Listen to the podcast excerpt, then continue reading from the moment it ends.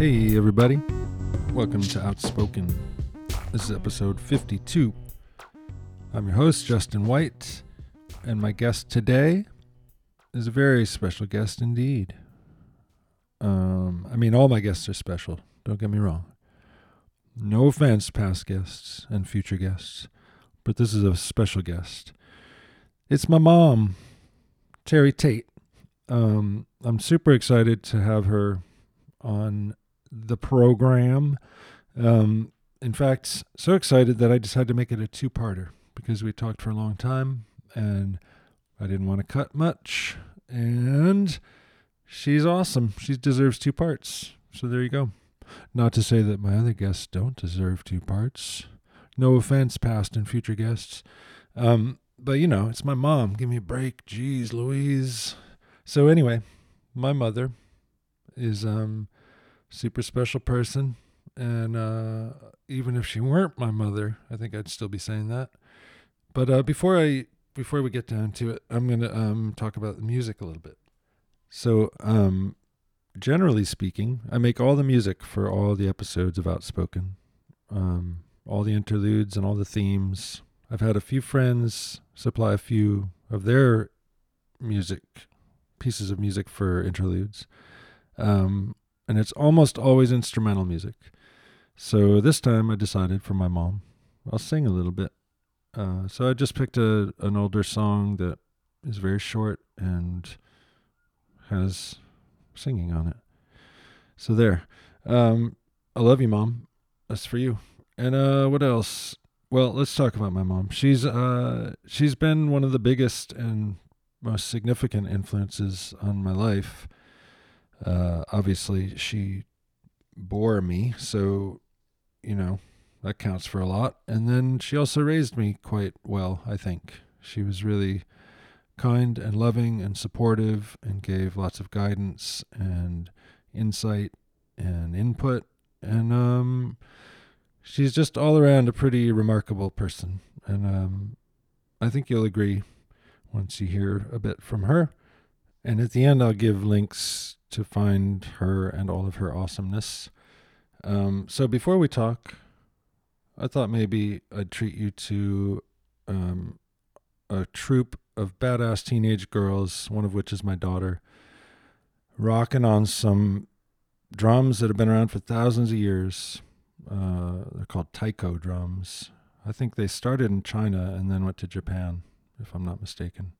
And maybe Korea had something to do with it. Anyway, they're old drums and they sound amazing. The performances routinely move me to tears. I'm not even exaggerating. I get super amped up and emotional, and it's awesome. So let's hear just a little bit of that in a subpar recording, and then we'll talk to my lovely mom.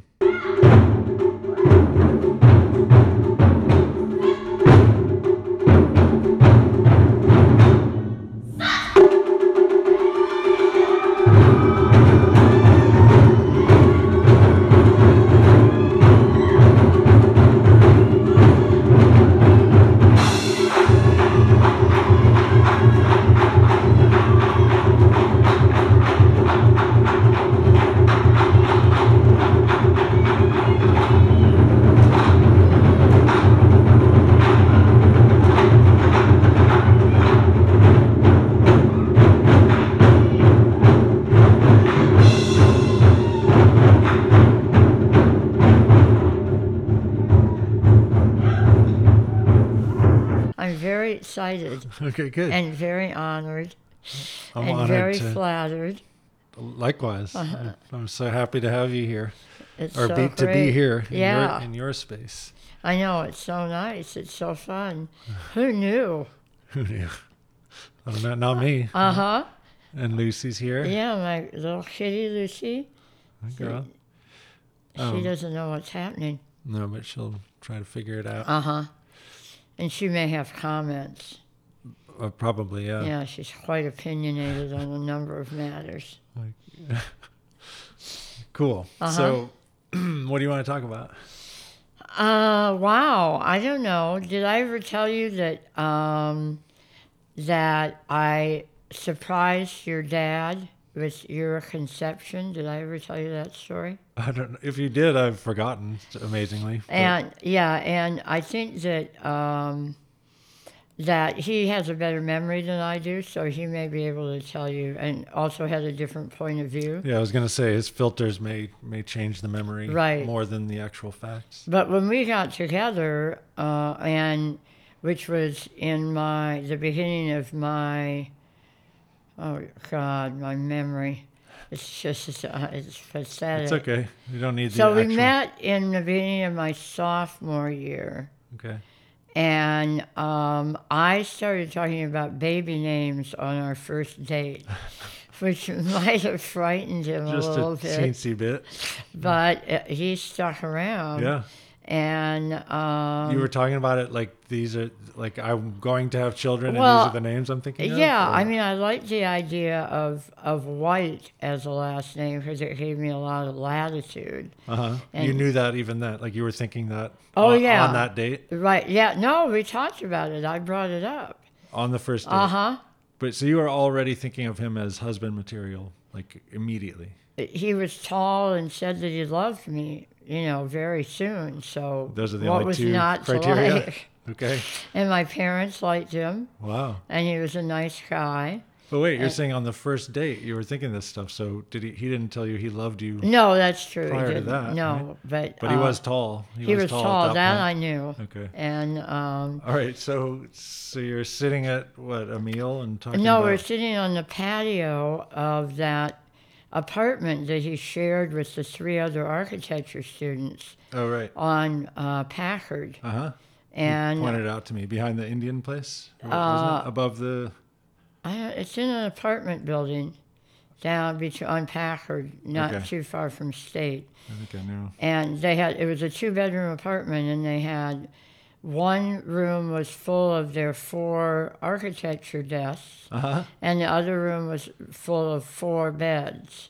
That's so bizarre. It was very bizarre. Like military style. Like the bunk. And everybody had girlfriends. What? Yeah. Did they stay over? Uh-huh. How did they work? How did they?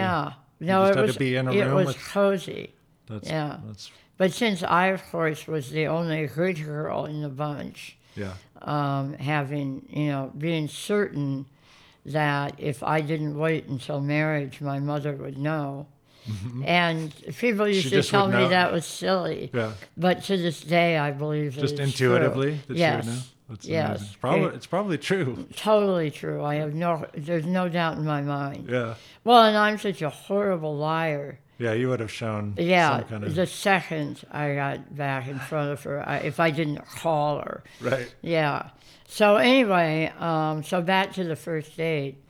And, I seem to recall that, as I say, he may remember it differently. Yeah. But suffice it to say that I was eager to have children. Yeah.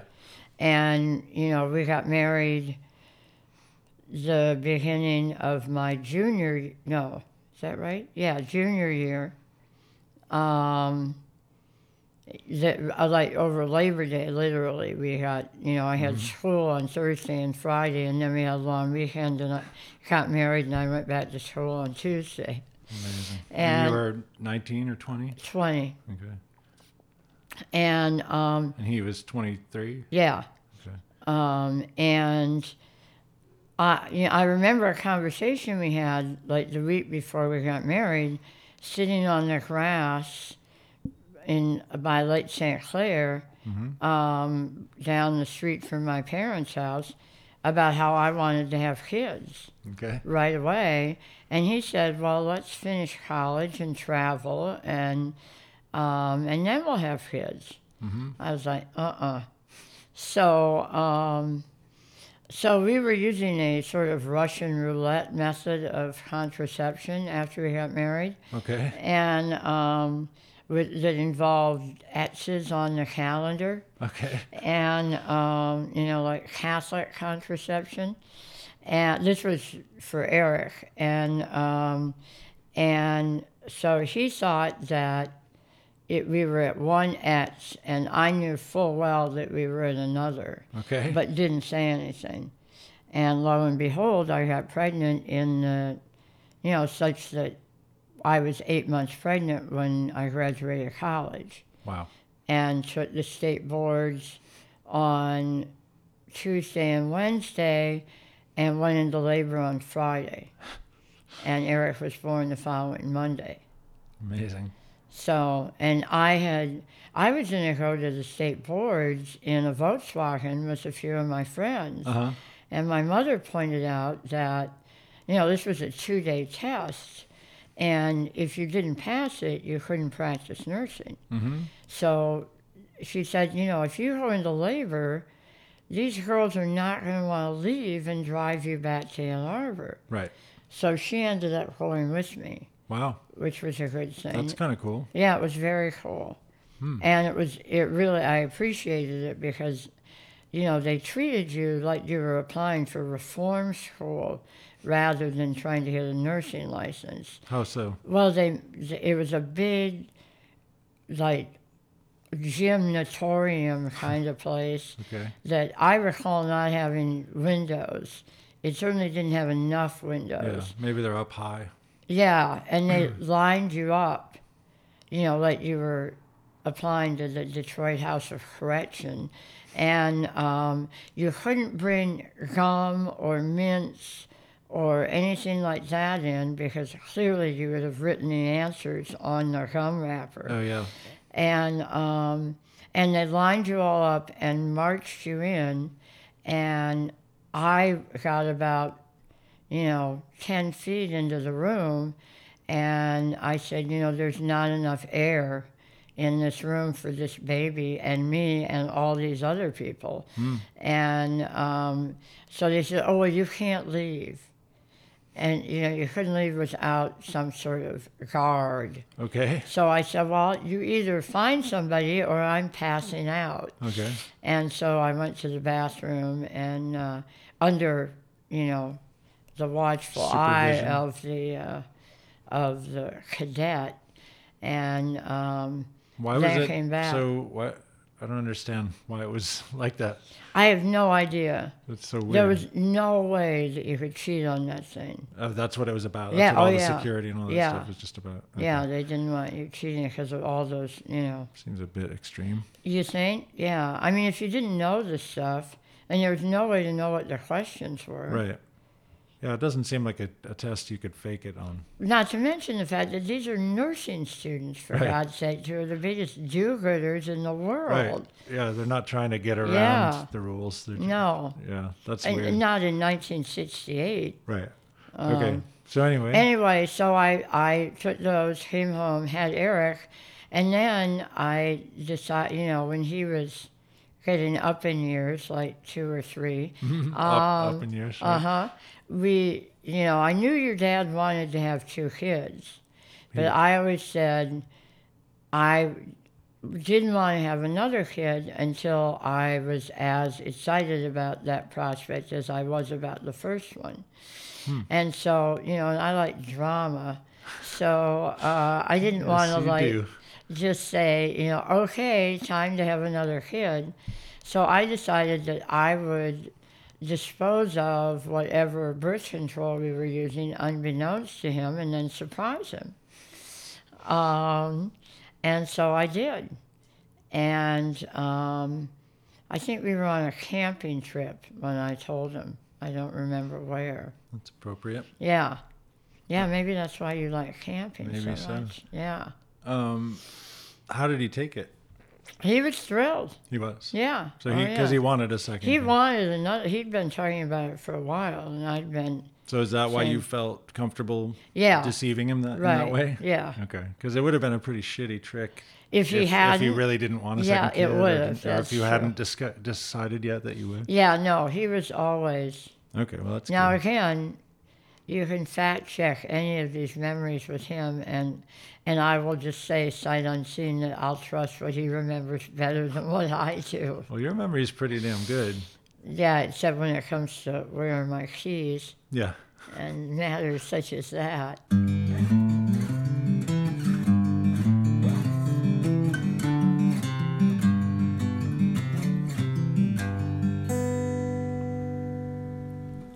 I don't know what it's all about. out trying to find out. I stepped out of myself, not going back, never going back. Tried to find my own way. I get lost, always getting lost.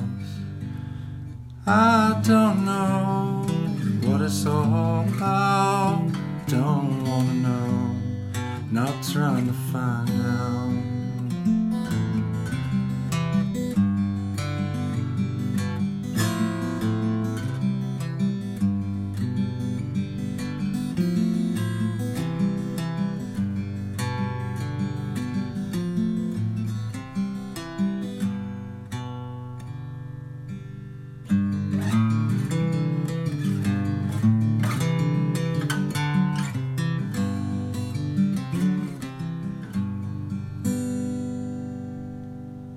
Owls and piranhas. You come from a long line of owl lovers. Yeah. The predators. The piranhas were strictly my mother. That was. Yeah, let's talk about that. Where did that? Because she had two of them, total. Because one of them was met its demise at a party. A party that Bill had. Yeah. For which she never forgave him. Right. Somebody dumped a beer in the. In the aquarium, yeah. That was a party that Bill had when they were gone. And my mother's friend, the cop, came in and said, I'm giving you 15 minutes to clear this place or I'm telling your mother. Uh-huh. And so they cleared it, but my parents pulled into the garage, and my mother instantly knew that there had been a party because the garbage was so neat. So, which reinforces my belief that she would have known that I wasn't a virgin. She was eagle-eyed and intuitive. She was you did not pull anything over on her. Yeah. Yeah. So my brother, and then when she found out that he had killed Basti, short for bastard, her piranha, she was just ready to really kill him. Yeah. And I think that Basti, it may have been that Craig owned the piranhas, my brother who died. That's what I was thinking, that somehow it was tied to Craig. That was why she was so mad. Okay. Because it somehow related to Craig. I see. And I don't know if Craig had the piranhas when he died, and she took him over, or took it over. I don't remember, because they still had one pretty long into, and then they, didn't she have it stuffed? Yeah, I think she did have it immortalized. Yeah, because that was sitting on their bookshelf for as long as, every time we went to visit. I don't know that was actually Basti, or maybe that was some just replica. A representative, yeah. It's hard for me to imagine her, but it may have been like an honorary stuffing thing. But, yeah. So, she came home, I think that when they got home, Basti was not yet deceased, but clearly in need of care. Uh-huh. And she sat up with him all night. That's right. And tried to nurse him back used her formidable nursing and medical skills to attempt to resuscitate him. And then when she didn't, then she went up and stormed my brother's bedroom, and like the moment that Basti breathed this last bubbly breath. Yeah, then she was ready to throttle. What happened? What was the punishment? I don't recall that, but I know that it was. I know she said. When you and I went and recorded Nanny and Gramps telling those stories, because we wanted to hit their life stories down before they died. She said then that she'd never forgiven him. It's 35 years later. That she would take it to her grave. Jesus. Amazing.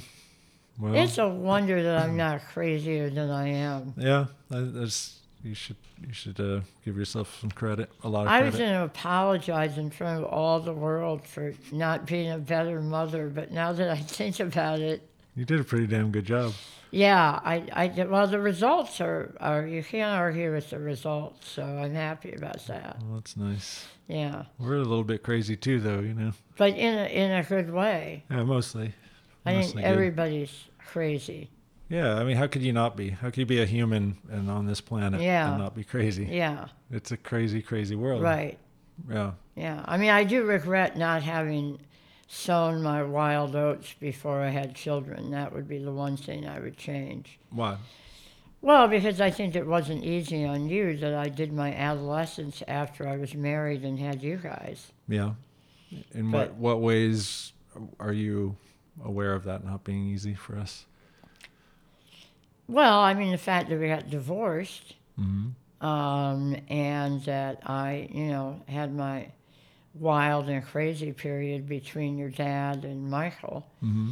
And, I mean, I don't know how much impact that had on you. I mean, it certainly wasn't that I wasn't attentive or crazy about you both, and no, you're primarily a mother, right? Regardless. Yeah. But, no, your love for us was always clear. It was never in doubt, ever for a second. And, although I did leave you with some kind of sitter when you were little to go off to hang gliding school with a particular bow. Uh-huh. This was after we were divorced, and I've always felt really guilty about that because you didn't like the sitter. I vaguely remember that. Yeah. I don't remember who the sitter was, but I remember it being, they were mean. No, I remember that. That's one of my worst memories. Well, don't hold on to it anymore. Okay. I forgive you. Okay, good. Oh, thank God. Yeah. Oh, the rest of my life will be so much better. Good. Well, anything else? Let's get it all out. Yeah, I don't want you to hold on to anything. Well, just that whole, you know, I mean, you know, the upshot of that was, you know, this was the upshot of the necessity of remaining a virgin until I was married, at a time when it certainly, you know, the mores were not the way they are today, but it was not done. I was the only person I knew who was a virgin when she got married. Wow. You know, that was not a popular thing. And then by the time you came along, it was Ann Arbor in the 70s. Right. And, you know, as I said in the book, you know, the open marriage craze that hit Unitarians in Ann Arbor especially hard. Yeah. And so, you know, I mean, your dad and I actually went to some young married thing that was, you know, sort of on the up and up. And some what? So what, like a swingers party? A Unitarian, well, it wasn't intended to be, but it was a Unitarian retreat for young married couples. But was it with a leaning toward open marriages or something? I don't think it was right then. It was, the Unitarian Church was sponsoring it. Right, where we dragged you in the hope of giving you some religion, but that went well. Huh? Yeah, you didn't like it even at like 2 or 3 or whatever you were. Yeah, I've talked about that. Yeah. I mean, I actually have memories of that time and being just like, nope, this is not happening. No, you did. I cannot let this into my. It was really crazy that we listened to you too. It was like, you know, well, Justin says he doesn't want to go, so okay, well, I guess we won't. Thank you. I appreciate it. At least that got through. But you like the donuts. I always loved donuts. The pink Dunkin' Donuts ones that they had at their coffee hour. That was the only part you liked about it. Yeah, but I'd still rather go to Washtenaw Dairy or to the cider mill. And get the baked, you know. Right, I'd take those any day over a church donut. Uh-huh. Even if they had those donuts at church, I'd, you know. Yeah, right. Right. So. Yeah, I just didn't like the oppressiveness of it, and I felt it. Even then, even in a somewhat liberal church in a liberal town. A Unitarian church in Ann Arbor in the 70s was about as liberal as you were going to get. And it still felt like religion-wise. Yeah, I still felt like somebody was pushing down on my head. And it wasn't like you were in the service either. You were in like some kind of child care thing, weren't you? Yeah, I don't remember liking any of what was going on there. But it wasn't like you were having to learn the books of the Bible like I did when I was a kid. There was some of that infused in it was sort of like arts and crafts, but it was about like, we're going to build Noah's Ark, and then they talk about... No, I don't think they even did Jesus. There was one day that I went to like I think it was Sunday school. Maybe it only happened once because I was so averse to it immediately. Yeah. I think it's just because I knew intuitively, like, this is not the truth of spirituality. This is like not, religion is not the answer for me. But you were always so spiritual. Yeah, I get spirituality. Yeah. It runs through, like, I understand it, but religion I don't understand. It doesn't fit. Right. I don't want a wrathful God, Well, maybe you were secretly trying to get us out of the Unitarian Church to keep us together, but it was... Yeah. Well, I don't think that was where it started. I don't think that was ever a big motivation of mine. At the Young Marriage Retreat. Okay, that's what it was. And it wasn't... nothing happened there, as I recall, but then there was this group that was sort of born out of it. Of like... And, it was agreed that, open marriage was, was a cool thing. So did you two try it? Yeah. And I was all for it, of course, having never, done anything before. Mm-hmm. I tried it a little more than your father did, so, as I recall. Good way to put it, yeah. Uh-huh. Kept on trying it after he stopped trying it. Well, if at first. Yeah. Do you think that led to your desire to leave the marriage, or do you think that was inevitable? I don't know. I mean, I think the idea that I would be with one man for the rest of my life was at, 27. And, I remember we were sitting on the porch on Park Place having a beer and watching you guys play. And, your dad said, this is all I ever really want to do is, sit here and watch the kids and have a beer. Hmm. And I'm like, whoa, wait a minute. Really? In that moment, you felt like, yeah, that's not enough for you? It was like, yikes, if I don't do something, we're going to end up with our wheelchairs parked next to each other at the nursing home, and I will not have, done a lot of things I wanted to do. Yeah. So you knew then that you had much more of an adventurous spirit. Well, I didn't, because I was, your dad was really, he was way more adventurous than I was when we met. Mm. And he taught me so much. Our first blind date, he was late because he had been in an anti-war protest march and gotten AIDS thrown on him and had to go home and change. Wow. I didn't know that. And I barely knew that there was a war going on. Hmm. I mean, I grew up in Grosse Pointe. I didn't know it was a two-party system. Hmm. I thought everybody was white and Republican. Right. Except for the people I saw at the bus huts at the end of the day. And even as a kid, I knew that was wrong. Mm-hmm. I didn't like Grosse Pointe from the get-go. Yeah, that's always bothered me from the first time we went, when, the demarcation between Detroit and Grosse Pointe is one of the most disturbing, bizarre lines, like invisible lines I've ever experienced. It's unbelievable. It's like a, boarded up gas station, crack house, whatever, and then a mansion, like literally across the street. Seriously, it's like there's some kind of invisible... And nobody crosses. Shield. Yeah. No white people on this side, no black people on that side. I know, it was crazy. That's so fucked up. And it was like that in the 80s when my first, 70s was probably the first time I really saw that, late 70s. But what was it like? It was like that even when you were a kid. Was that, that clear? We just didn't go out. You just never went past that, like Henry Ford's mansion. You just never walked past like that side of this. Yeah, well, that was down at the other end, but we didn't.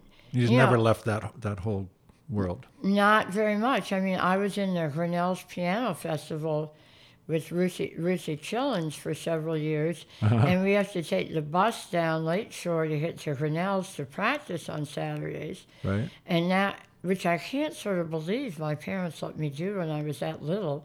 But anyway, we did it.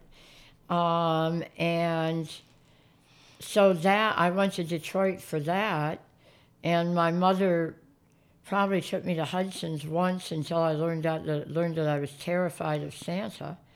And at Christmas, and so that was the only time that, you know, that I went to Detroit. Wow. Were you aware of it as a, like, this big center of industry and I knew my dad worked in the automotive industry, and there were car factories there, and I guess I went to. Marie Affer took me to the Fox Theater to see Liberace. That's cool. Yeah. At what age? I was little. I don't know. Were you a 10? Fan already? Oh, yeah. That's awesome. Needless to say. That's amazing. And I was 10-year-old Liberace fan. I may have been younger than that. Yeah. And I remembered just recently, Eric sent me something about Joan Baez, and I remembered that other than the Liberace trip, she was my first concert. Oh, cool. Barbara Flinnerman and I went to see her at Ford Auditorium. That's cool. And I still have a visceral memory of how shocked I was when she walked onto the stage barefoot. Oh, really? Yeah. It just seemed so... It was like, wow, this so wild and free. And, yeah. Huh. So was that... Yeah, I guess since I knew you in your what you called your adolescence, delayed adolescence, yeah.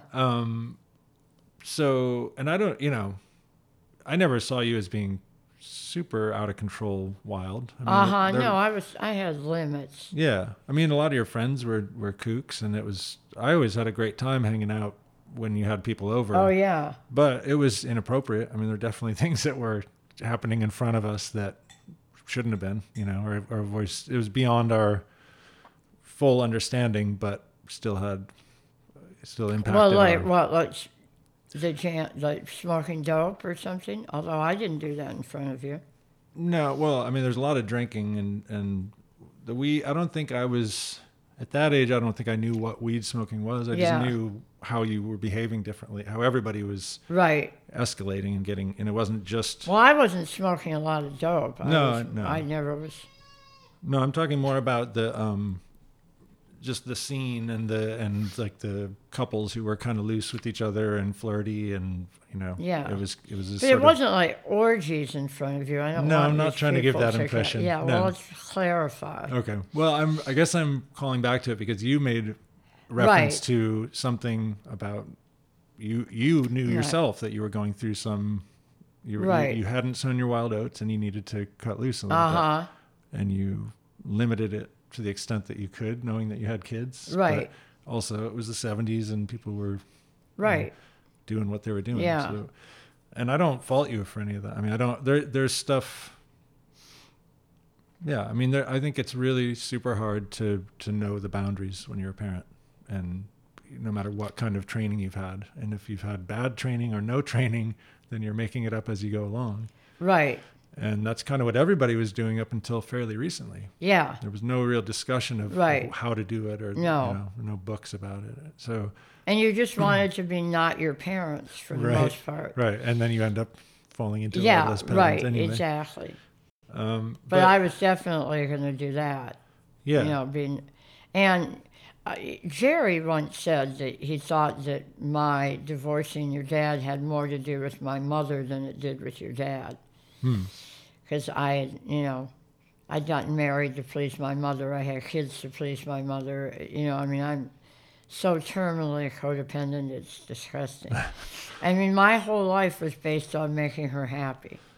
But you didn't, I mean, you wanted kids yourself. I wanted kids myself, but... But otherwise it was... But if I knew myself, even a tiny bit like I do now, I would have known that I too would have loved to have traveled and worked and done some interesting things before we had kids. Right. Well, I think everybody should have that chance if they're able, you know? Like, it seems insane to me to go from being kids to being parents. And there was nothing... Which is what happens if you're 18, there was no 20. Reason that we couldn't. Right. Yeah. Well, except just the convention. Like, that was the... That's what you do. My certainty is that, you know, me being married and making her a grandmother would make my mother happy. Okay. So that was a big part of your... Totally. Drive to do it. And, yeah, well, I wonder how much of that, I mean, those sacrifices have been made probably again and again since the beginning of time, but it seems like it's stopping. It seems like Generation X was like, nah, yeah, I don't want to do that. And now, I mean, maybe it's gone too far to the other extreme too quickly, because there are people who don't want to do anything and don't think they need to. Right, or don't care about how it impacts other people. Right. There's a whole lot of entitlement that arrived in the last few generations. Yeah. But I do think that, I mean, I didn't really know until, well, I knew pretty early on that you were unconventional. I didn't look at you and think, wow, she's like every other mom, you know? Really? Not at all. I mean, you were doing different stuff always. You're always seeking, always, you know, doing something different, and usually ahead of the curve. Like, you were trying things that nobody else had talked about yet. And, you know, being a hypnotist and doing, you know, like just the way that you led your life, it seemed like you were curious and you were, you know, seeking the extent of what was out there in all these different realms. And that was totally apparent at the time, and a super amazing model for life, you know? So, yeah, I was so touched when you told me recently that you chose to be self-employed because you saw me do it. It just seemed like such a massive difference in the quality of life based on that. I mean, it's this thing that you spend almost all your time doing. Right, right. So you should like it. Yeah. You should like doing it. You should probably love it. Yeah. And I had very clear models of what I thought were the right and wrong way to go. And I don't even know what possessed me to go out into business for myself. You know, I mean, it was nuts. I mean, back to when I wanted to get married and have a kid, I mean, it was not only, I realize now, as I finally sort of come into my own more and more, that there was a part of me that didn't want to hit graduation without someplace to go. I knew I didn't want to go home, mm-hmm. but the idea of being out there on my own, you know, first of all, I don't think I ever really wanted to be a nurse. Okay. You know, I did that to make my mother happy because she wanted to be a nurse and her parents couldn't afford it. I see. So that would not have been a career choice I would have made. Yeah. I would have been a social worker or a psychologist. Okay. Thankfully, I could go into psych nursing and do, you know, everything I would have done with that and get paid better than a social worker. So I now see that it wasn't just to please my mother that I got married. It was that I was scared shitless of being on my own. And it wasn't just to please my mother that I got knocked up so that I was pregnant. You know, so I had a baby like the second after I graduated. Right. And then I didn't have to get a job or figure out any of that stuff on my own. Right. And I was such a scaredy cat. Mm. And a goody two-shoes, and, you know, I mean, I'm a 6 on the Enneagram, apparently, which is the fear-based type. Okay. So fear has always been a huge driver in my life. So your dad was aware of that, too. Was way worldlier than I was. I mean, I didn't know there was a war going on until he started talking about it. Right. And he taught me a lot, and as soon as he started talking to me, as soon as I knew what was going on politically, I became as liberal as he was instantly. You just needed to have the information. I just didn't have a paradigm in which what felt right to me worked. Huh, and cool. I think to this day, we're still completely aligned in that dimension. Yeah, you are.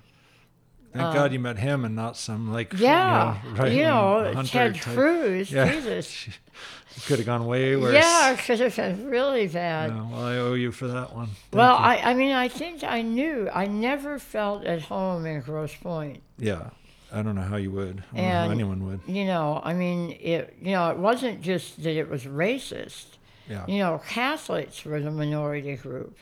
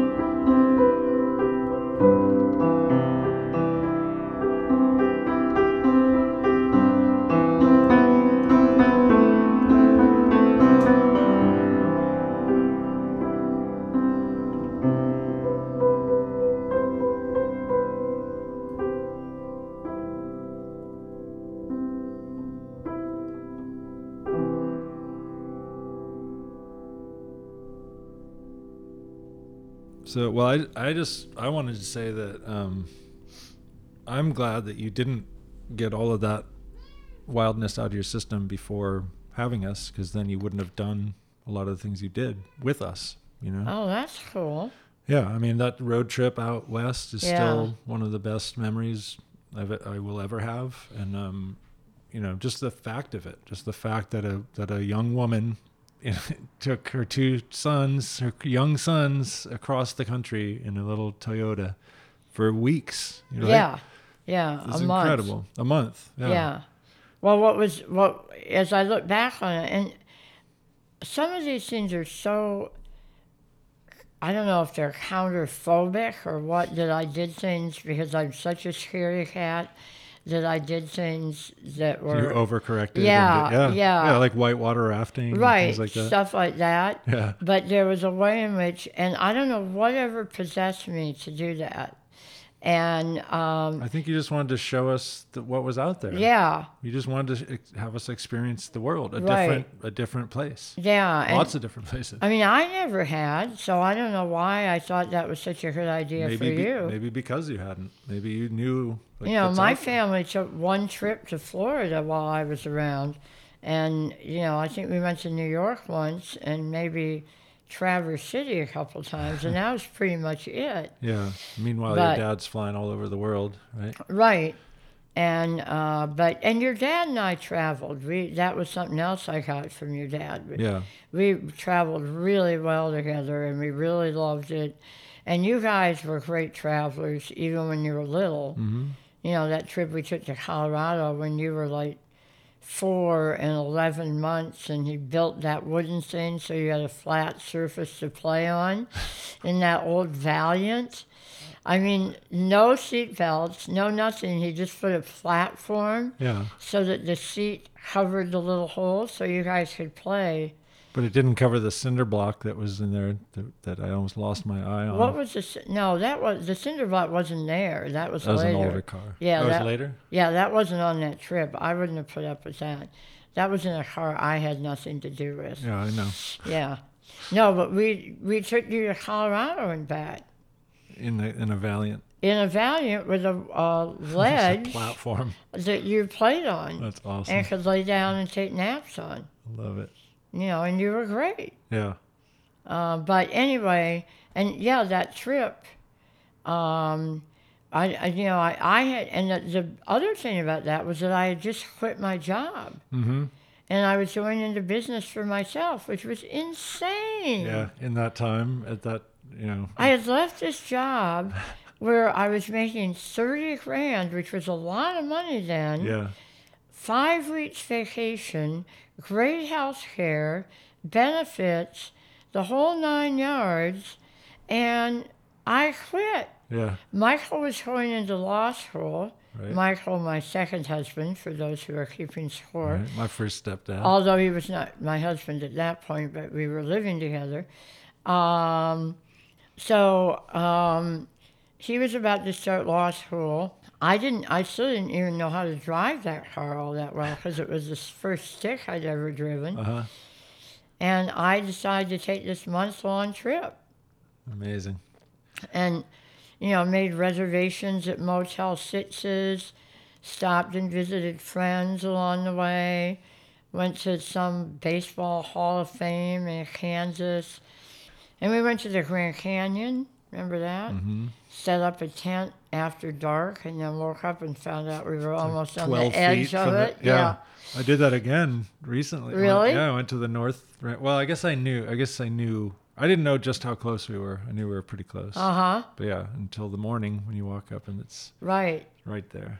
And then you and Eric both got some ear infections or something, and we were in an ER in some little hit town in Utah. Okay. I remember there always being some kind of medical trauma. I got my hand closed in the door one time. Yeah. On a different trip. That was that trip. The same one? Yeah, that was in Minnesota. Oh, well, you did it once, but then Mike did it another time when we were on it, when the four of us were on a trip in the same car. Really? Different finger, different door, same car. I don't remember that one. I remember when Gramps did it to Eric. Yeah, and cut through his fingernail. Yeah. Oh. So you both had some kind of infection, and we went to some little half-baked ER. Yeah. And I do remember, and this was significant, calling my mother, and either from the Grand Canyon or from there, and saying, you know, telling her that you guys were sick or, I don't know, just reporting in something. Mm-hmm. And she said, you know, I've really got to hand it to you. That would be... I would never have done that. Wow. And that was like the biggest acknowledgement I ever got. Yeah, that must have felt great. Yeah. That's cool. Yeah. Yeah, it was quite courageous by most people's standards. Yeah, I mean, I still don't believe that I did it. Yeah. I mean, I'm not sure I would do that today. I mean, travel by myself.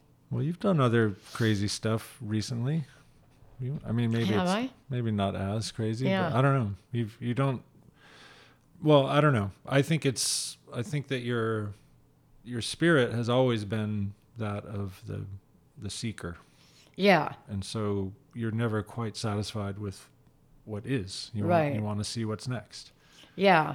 And that to me is really cool that you're still feeling that way. You know? To yes and no. I mean, the last year and a half, since the book came out, and I've had sort of this, you know, that was such a driver. Yeah. Because I started writing the book.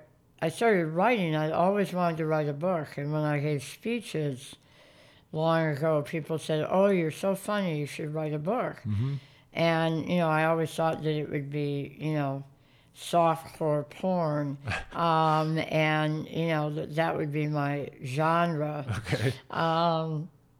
Why that? I don't know. Just, you know, I'm Daniel reminded. Steele, like you thought you could do that sort of. You know, and spirituality. Okay. It's like when I changed my name to Terry Tate, Ann Lamott said, "Oh yeah, I like that Terry Tate. It's a cross between a face healer and a porn star," and that was my idea for a book. I like it. And so I was committed to writing a book before. Yeah. But then when I got the cancer.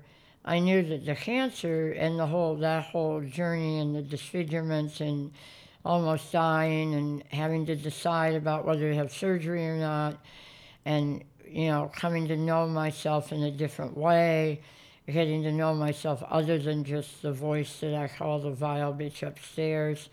And so the writing, I mean, ever since the cancer, I had been driven by wanting to finish the book. Okay. And it was, you know, I mean, you guys were grown. You know, I was a grandmother, which is, you know, I've really enjoyed and put my heart and soul into, but that was far from a full-time job. And so this book was really what it was clear that I needed to finish it. Yeah. And I didn't really ever think that I would get it published, and that was a complete miracle. But when it was, and then it was such a wonderful experience with Sounds True, and I designed that, you know, sort of road trip and to Hawkins. Yeah. Yeah, wherever I had a bookstore and a bed and got to see old friends from high school and college, and yeah. So it was great. But once that was sort of done, it was like, well, now what? But that's a totally natural feeling to have after such a, especially a 2 decades long. Right, and then some, yeah. And so it was sort of, and I was, you know, I mean, when I turned 70, I went to Bali, mm-hmm. and that was the year the book came out. Mm-hmm. So it was like, oh, wow, this is great. I'm not old. Right. I'm really, you know, I'm living the dream here, because that, you know, that book is my highest professional achievement in my view. Well, you've had quite a few, I think. In my view, you've had many, but getting a book published is no small feat. Yeah, at 70. A great book. Thank you. Yeah. Everyone should read it. Yeah, I'm proud of it. I'm only slightly biased. Yeah. But I really enjoyed reading it, you know, and if you hadn't been my mom, I think I still would love the story. Oh, that's wonderful. And the way it's thank written. You. Yeah. Yeah. Well, my editor at Sounds True, who is the head of the whole book division, said it was the most done book that had ever hit her desk. You've done your fair share of editing over the years. Yeah. Yeah, and it's I'm proud of it. You should be. Yeah. That's awesome. And I don't usually have that kind of perseverance, so now do you feel like you're in this deflated state right now, or do you feel like you're coming back? I feel like I'm coming out of it. Yeah. I mean, there's got to be something crystallizing in your brain as a future endeavor, because I've just never known you to sit idle and not want some other experience. Right. Know? Well, I got pneumonia in January of last year. Congratulations. Thank you. And I had to cancel a trip to New York where I was going to see Bette Midler, Close, Hello Dolly, and see 2 other plays. So I was annoyed as hell about that. Yeah. But thank God I'd already seen her, or I would have had pneumonia or not. Right. But it just didn't. I just felt like shit for the longest time. Yeah. I mean, I still had it, like, in April. Right. And, you know, I was just down and out, and I think that it was the whole, you know, it was the whole kind of recovery. And, you know, I had never been, you know, I think there was a lot of grieving about the losses of the cancer, the marriage, all that stuff that I had not fully, you know, the relationship that I had after the marriages, that I had not fully done, because I had to focus on the book. Mm-hmm. And that gave me purpose. So the pneumonia, I felt crappy, then my iron was low, And then there was, you know, they were worried I had internal bleeding, and there was stuff with my mouth. And so that all last year was physical stuff. Right. So that it was like, oh, shit, maybe I'm old after all. Mm. And I just really felt like I didn't want to do anything. Now, Jan and I did get a grant to create this workshop on intuition, which we did twice last year. Cool. So that was fun because, you know, it was, even though she and I have had very different cancer stories and are very different people, we've both relied heavily on our intuition to determine how to sort among the plethora of healing options right. that are available. And we wanted to provide that to other people. That's awesome, because it's such a, like in that position, it seems like it's so hard to know what to rely on. You're getting all this different information from supposed experts and, you know, everyone, probably. Everybody's got a different idea about how to do it. And the range of options was all over the map. Was huge yeah.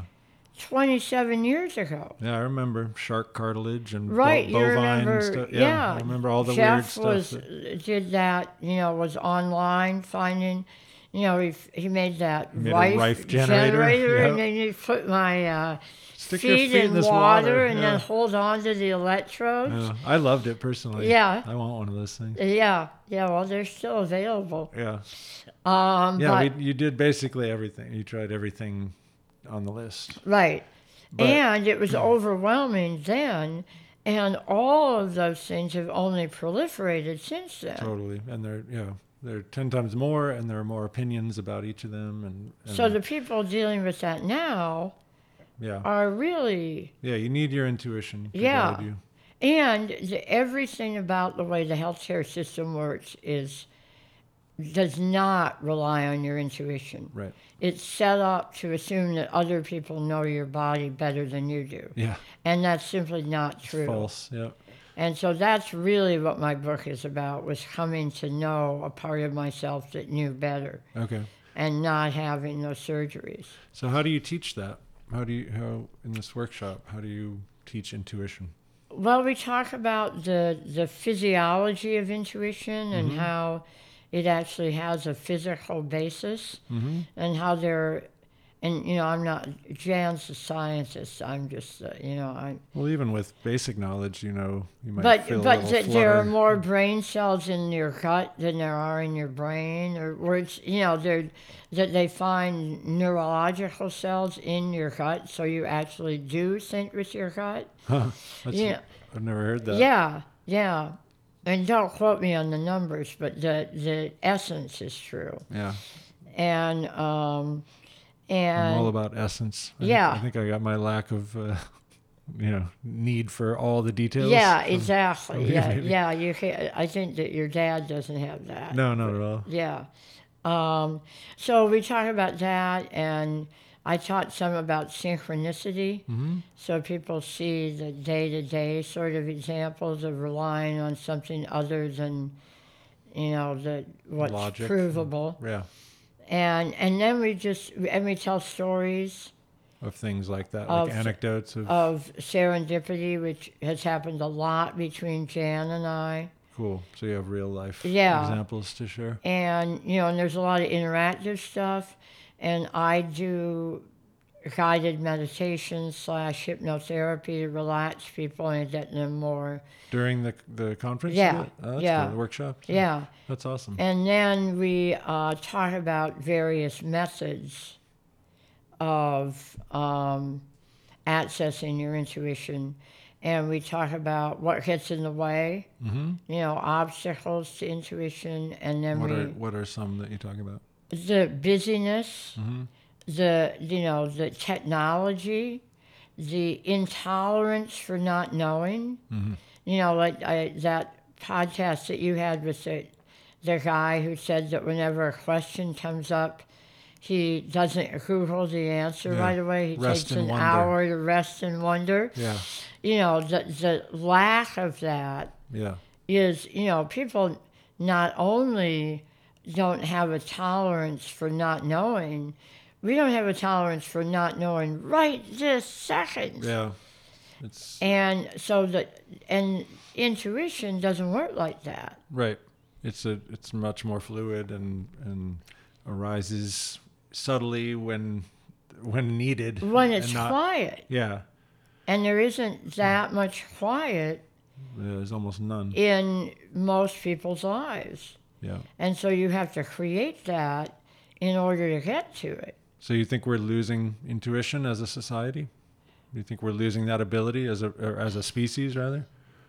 I don't think that the world is set up to, to tap into it. Yeah, although what's interesting is that since we started doing this, I guess we wrote the first grant almost 2 years ago, Jan, who watches everything online and reads and studies all this stuff, mm-hmm. Has, and I've had some too. There are a zillion workshops on intuition. Yeah. As soon as we created this, then everybody, I mean, not that those things are related, I'm not that grandiose, but but there was a lot. So I think there are forces at work to...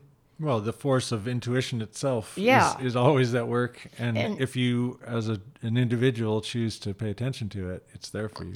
And I'm not a science fiction person at all, mm-hmm. or a fantasy kind of person, but I think that may be another way that we're going to get more into those realms now, so that it's not. I'm not worried that it's going to go away. Yeah.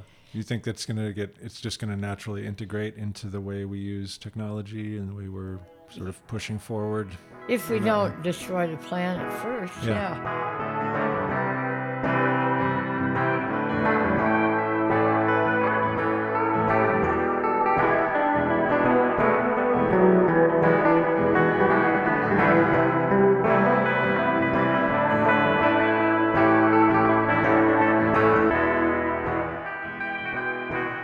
Thanks for listening, everybody. That was my mama.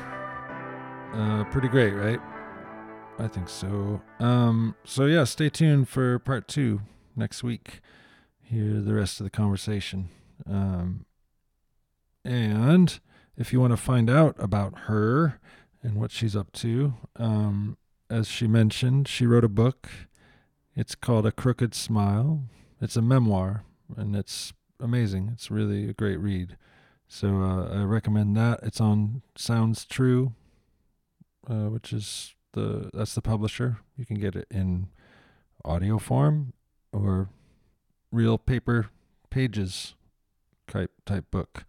And if you want to go to her website and find links to that and other things, it's terrytate.com.